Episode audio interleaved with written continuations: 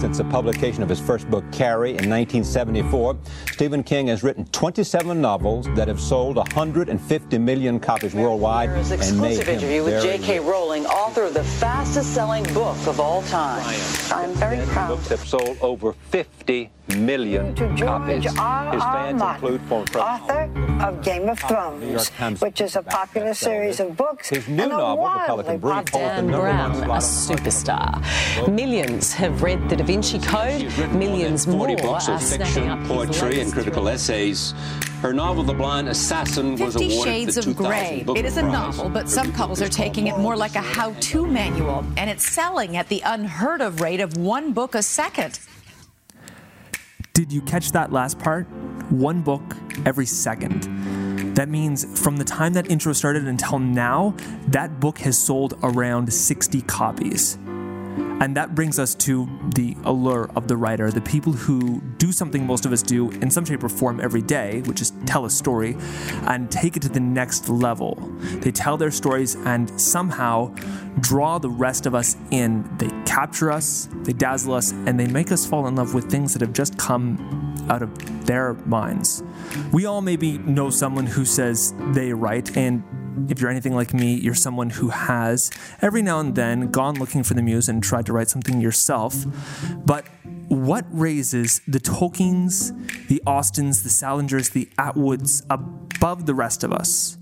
Sure, there are those untouchable geniuses sitting amongst the likes of David Foster Wallace and J.K. Rowling, but I think almost every person has had that moment where they read a story or they see a movie and they say, I could tell a better story than that. Couldn't I? Is it that hard? And that is exactly what we are going to look at. You're listening to Slush, the podcast, but what it's really like to write and to try and get published.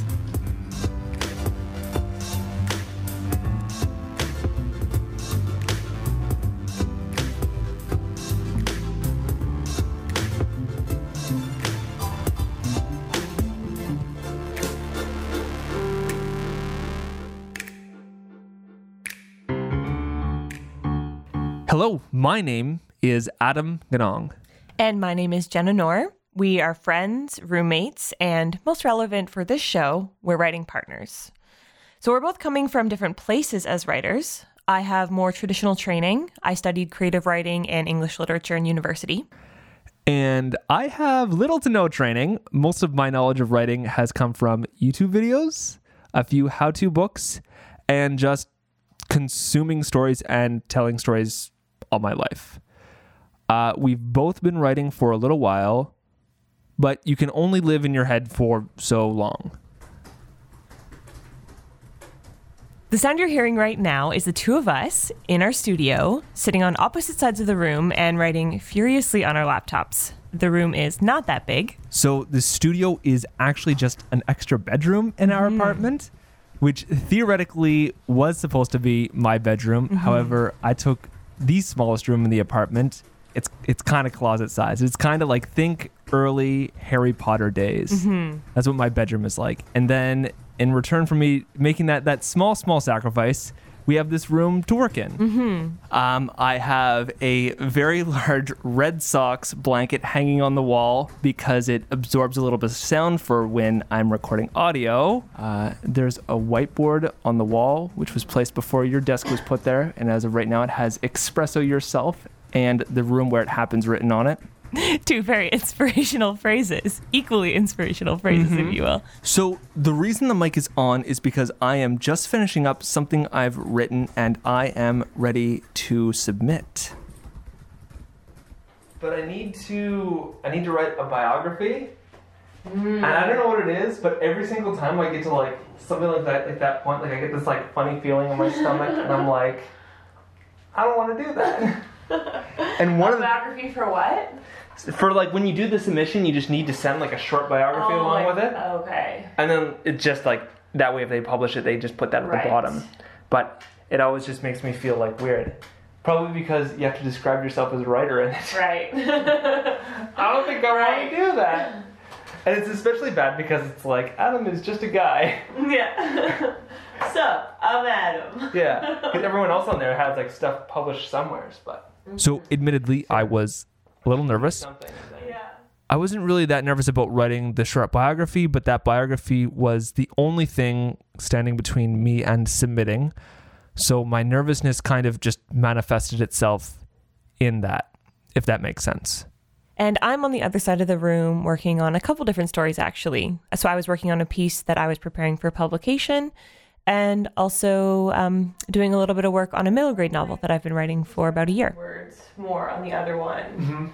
But I was just getting more and more of a feeling. I was like, nah, this isn't what I want to submit. Right. Yeah. So I just sort of dropped off for that one and took a little break, looked around the internet, and then it came to me.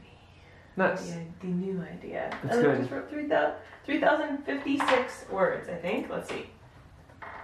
3,056 words. Nice. Not bad. Yeah. I think this one might be more fun. I'm, I'm noting. a So, as you've probably figured out, you're coming into this in the middle of a story, our story, which you will be hearing over the course of this podcast. But before we move beyond that audio clip, that moment in time, as we were sitting there writing and I was getting ready to submit, we need to go back. Because there is a lot more to writing than just submitting.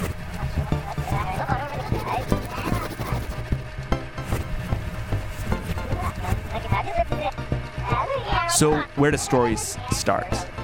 For me, they start with a concept or a character or just something I think is funny that I want to bring to life. So, I come up with almost all of my ideas, at least I used to, while I'm walking.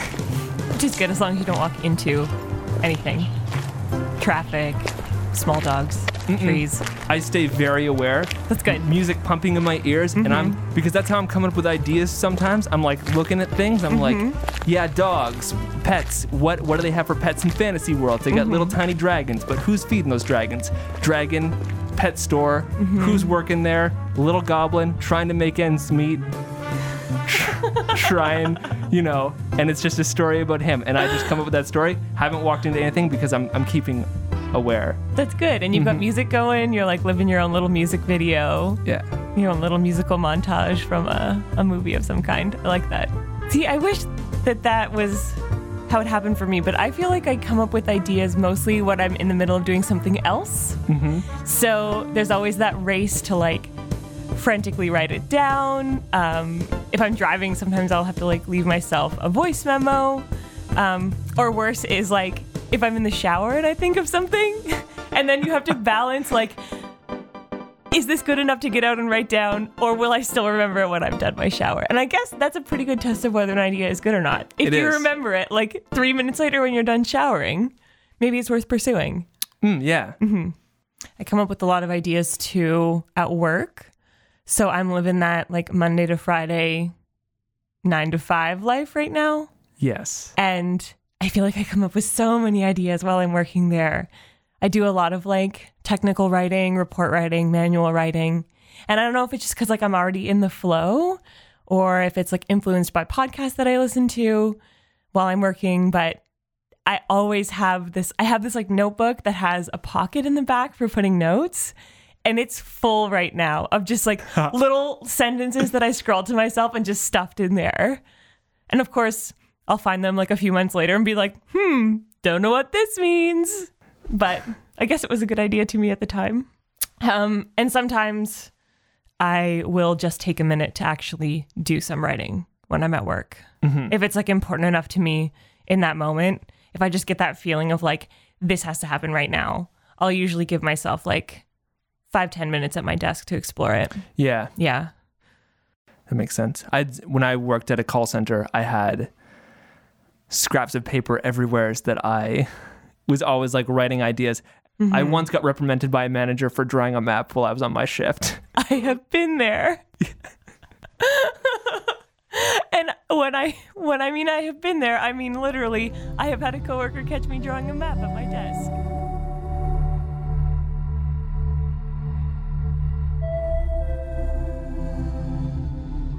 All right, so that's some of the ways that we come up with ideas. But of course, once you've come up with the idea, you need to do something with it.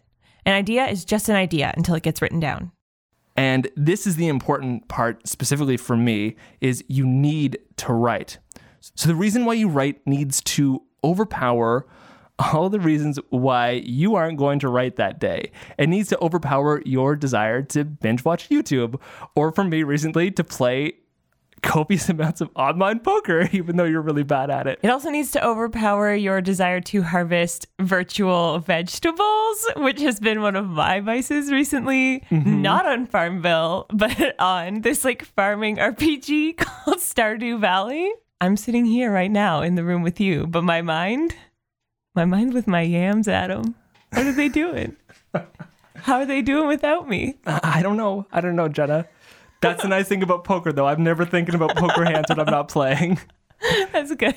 It also needs to overpower your desire to just read inspirational articles and quotes about writing rather than actually doing the writing.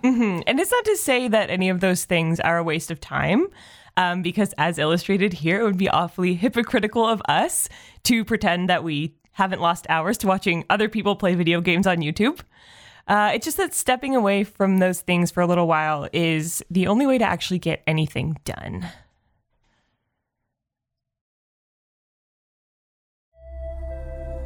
So I listened back to the tape I recorded of me describing why I write, and it just feels very plastic Oh, to yeah? me.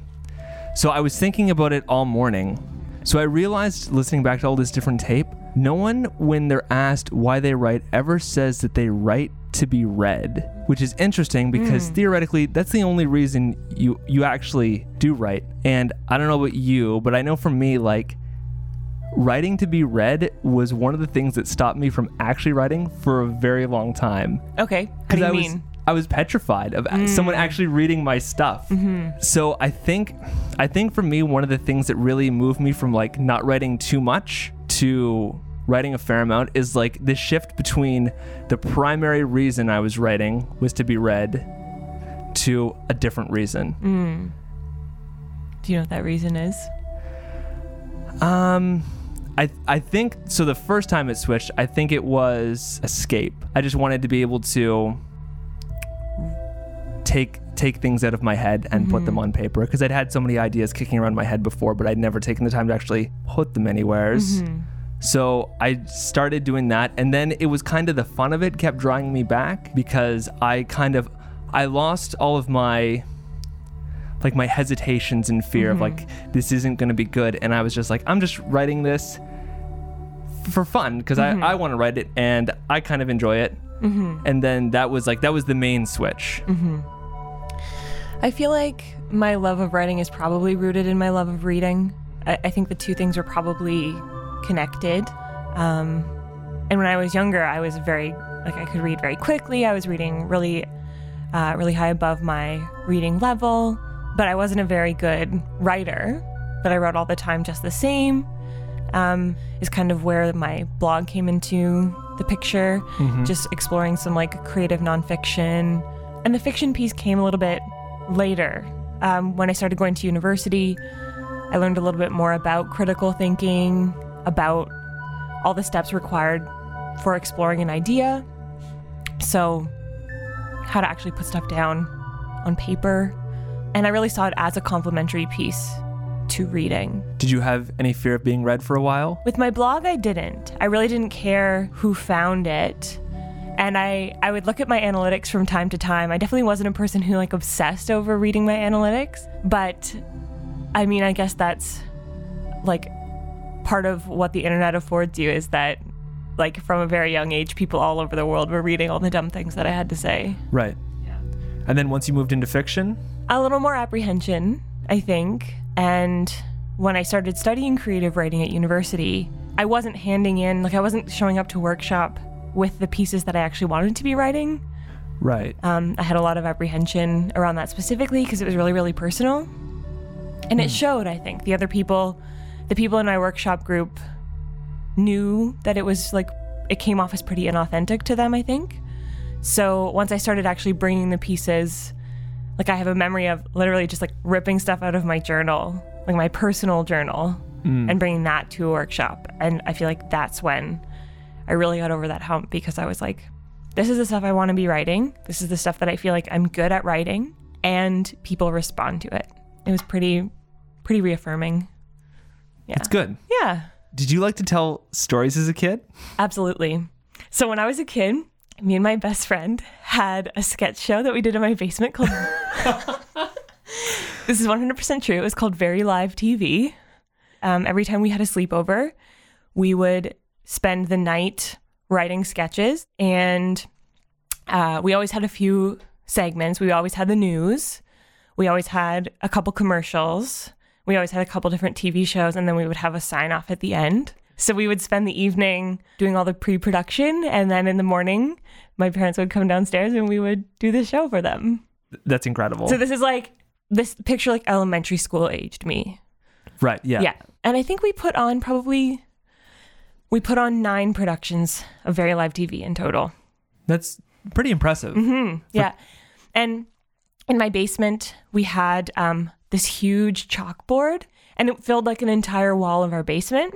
And so we would put that up as the backdrop to our show. Part of pre production was doing a set, like laying out the set on the chalkboard. That's so much more impressive. So, did I like to tell stories as a kid? Yeah. Mm, uh, I, I don't know. Y- you tell me.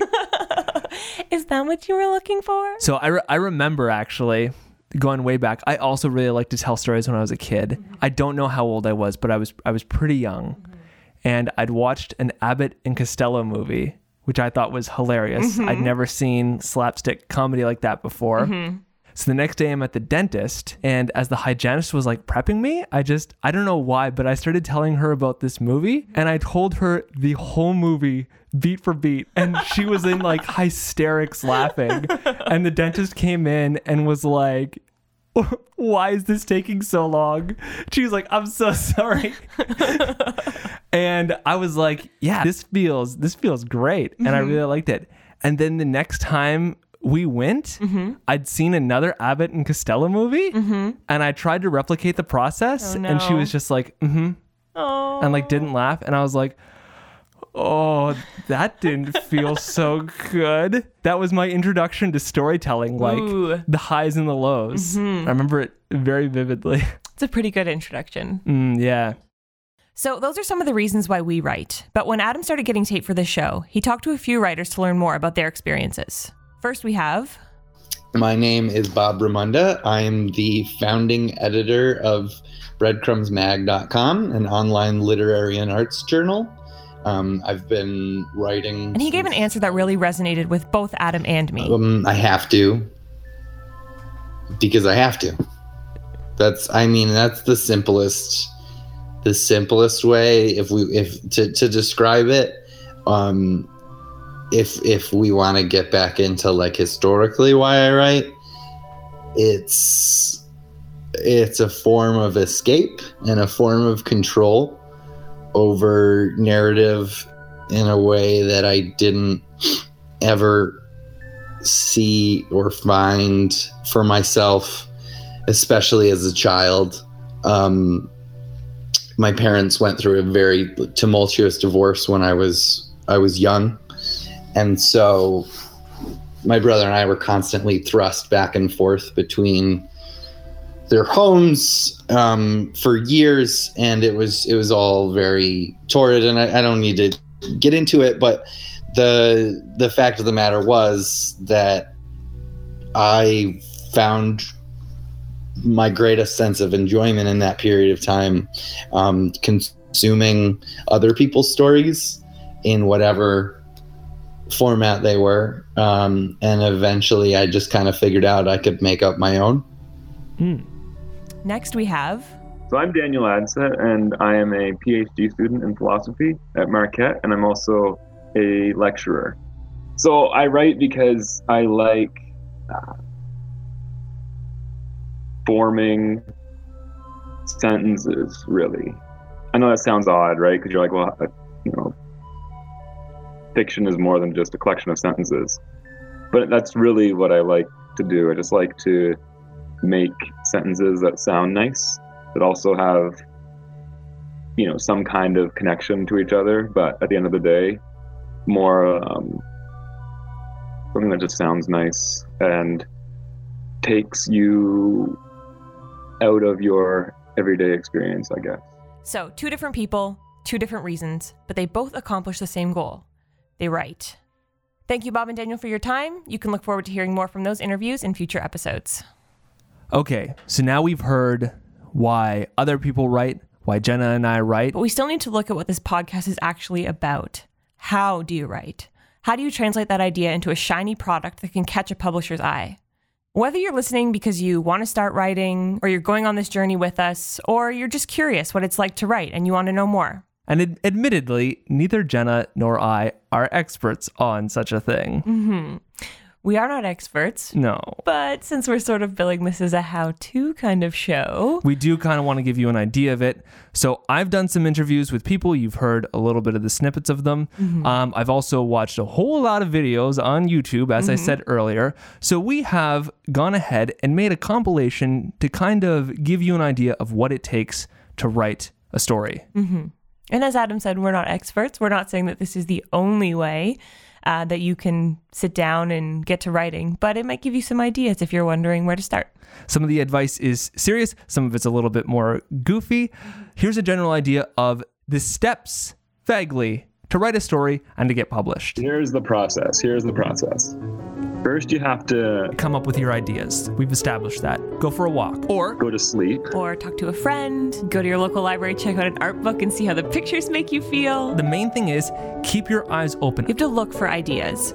Don't expect them to come to you sitting at your desk in front of a blank piece of paper because Ideas can come to you anywhere, even I was on the train from Manchester to London and it came. Or you could be at work. And in that case, grab something, scrap of paper, notebook, back of a receipt, and write it down. Or, if all else fails, Your best dreams happen in the morning. But you still have to be discerning. You may be excited that you got an idea, but I think a writer's notebook is the best way in the world to immortalize bad ideas. So maybe once you've come up with one, think about it for a week. My idea about a good idea is one that sticks around and sticks around and sticks around. and if it sticks, you write. Now, when you write, You have to be in a kind of a bad mood one day. Or a good mood. Or any mood, because You're going to have to make your word count today, and those words aren't going to wait for, for you whether you're inspired or not. The key here is you write. You put the work in. You need to actually sit down and write. From the first sentence to the last, even if on your next draft you throw out everything you've written. choose your pace. You can do 500 words a day for the next. Five consecutive days. Or you can get a lot out at once and write. 45 pages in a night. At first, it's just about the fact that you're writing, and you write as much as you can. And don't worry about it being perfect. Oh, don't you worry. Because once you're done, And then that's our next step is you write it again and you write it again and you write it again. And once you've done that, Uh, You read it all through and make your changes. but once you're finally done, once you feel like you have a pretty good draft, Bring in those confidants for that that hard feedback that you're never going to get yourself. Um, you send it out to some of your friends. They'll read it over. which would come to our next step. Then you you look up online. Make sure you know your audience when you're when you're submitting your work and you're sending it to someone. You look them up. There are different sites you can find where they have lists, and you just you click on them. You start out with the best one. You start out with the top, right? Because you don't want to start out with the worst, and then it's like your killer story, and it gets published by some magazine with five viewers.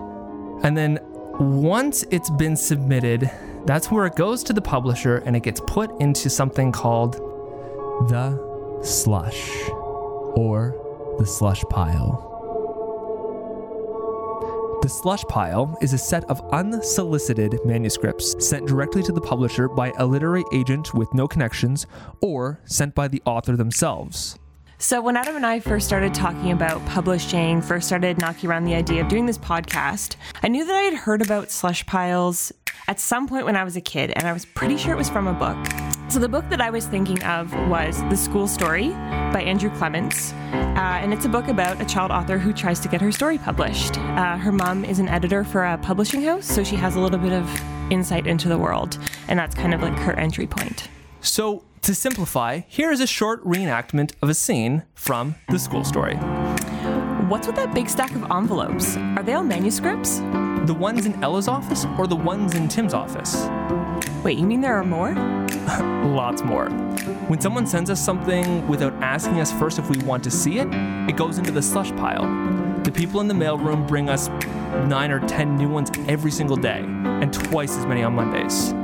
Does anyone ever read them? Eventually, everyone will at least get a letter saying thanks, but no thanks. Digging through the slush pile is one of the jobs you get when you're brand new in the editorial department.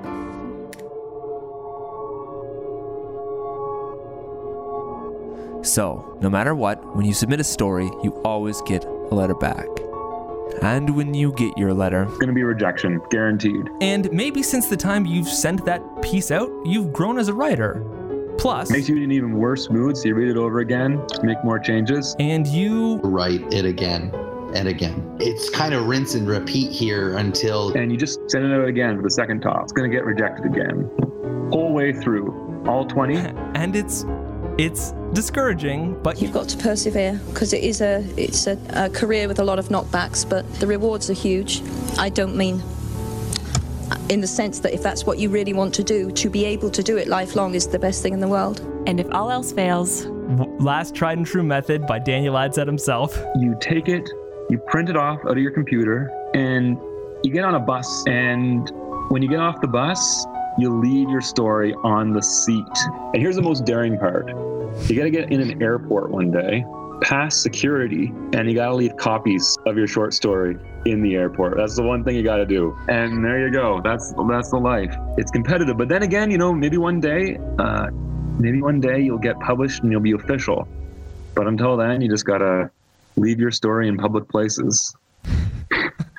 And that's what it takes to write. mm-hmm. Very daunting, Mm-hmm. very discouraging, it is very discouraging. and it's a lot of work. hmm And yet, here we are, doing it just the same. hmm It's Mhm. true. Yeah. As we've been listening back over some of the interview clips um, with Daniel Adset and and Bob Raymonda, it does sort of feel like this is a ton of work. Why would anybody want to do this? Clearly, you have to be a crazy person. Um, but then I think about actually doing all of those steps, and by now it feels like such a natural thing to just like sit down, write, send it to friends, edit, look for people that you might want to send it to that daunting when you've actually done it, when you've been on the inside of it a few times. So I think like my experience with it is it's a little bit like getting into a cold pool. Okay. We're like at the first it's like it's like really nerve-wracking Mhm. And like you you put your toe in, you like you write 500 words and it's like, "Oh, this doesn't feel good." but then like once you once you dive in, once you get in there, it can be pretty bad for a couple of minutes. Mhm. For a little while Mhm. when you're writing and people are saying, "This is not very good." And you're and you say, "What do you mean? You say you saying I'm not the next David Foster Wallace?" But then once you warm up in that pool and once you get used to it, you're like, I don't know why I stood on the poolside for so long. I like it in here. Mhm. It's nice and warm. I feel comfortable now. And you just you're playing with pool toys and you're you're Mhm. going on the water slide with your friends. Mhm. Yeah. I'm happy that you chose a pool and not the beach because there's no sharks at the pool. you're going to the wrong pool, Jenna. that could have thrown a wrench in Hmm. your metaphor very quickly, but High risk pools only for me. I go swimming at a whole lot of aquariums. no sharks, not interested. I'll take my floaties elsewhere. Mm, that's how I feel though. That's what it's like. You just, you need to get into it. You need to do it. And once you Mhm. do it for a little while, it just becomes easier. You build momentum Mhm. and you keep rolling. It's a good way of thinking of it, I think. Now, I've been dabbling in writing for a while and I've written several different things I've thought of submitting, but I never actually went through with it. Now, some of you might be saying, wait, you've written several books? No. There is one more piece of information we need to discuss. There's different levels of getting published. So, writing, just like anything else, takes practice. It's easy to forget that when publishers throw around phrases like breakthrough, debut novel, and overnight success. Even an author's debut novel is not the first thing that they've ever written. What you don't see are the years of selling stories to magazines, literary journals, and anthologies of all kinds. Like any craft, it's important to build your resume. Maybe your first publication will be in an online zine that five people read. Doesn't matter. Every publication is a feather in your cap, another credit to your name that can go on a cover letter, a place where a potential publisher can find your name and your work in print. What I've written, the thing I said I was ready to submit, is shorter than a short story. It's what's called a flash fiction. It's about 800 words long. And like Daniel said, it'll definitely get rejected. But I have to start somewheres, and that is what this podcast is all about. So, next episode, we'll find out what happened to that story and we'll start diving a little deeper into our process. First up, how do you come up with ideas?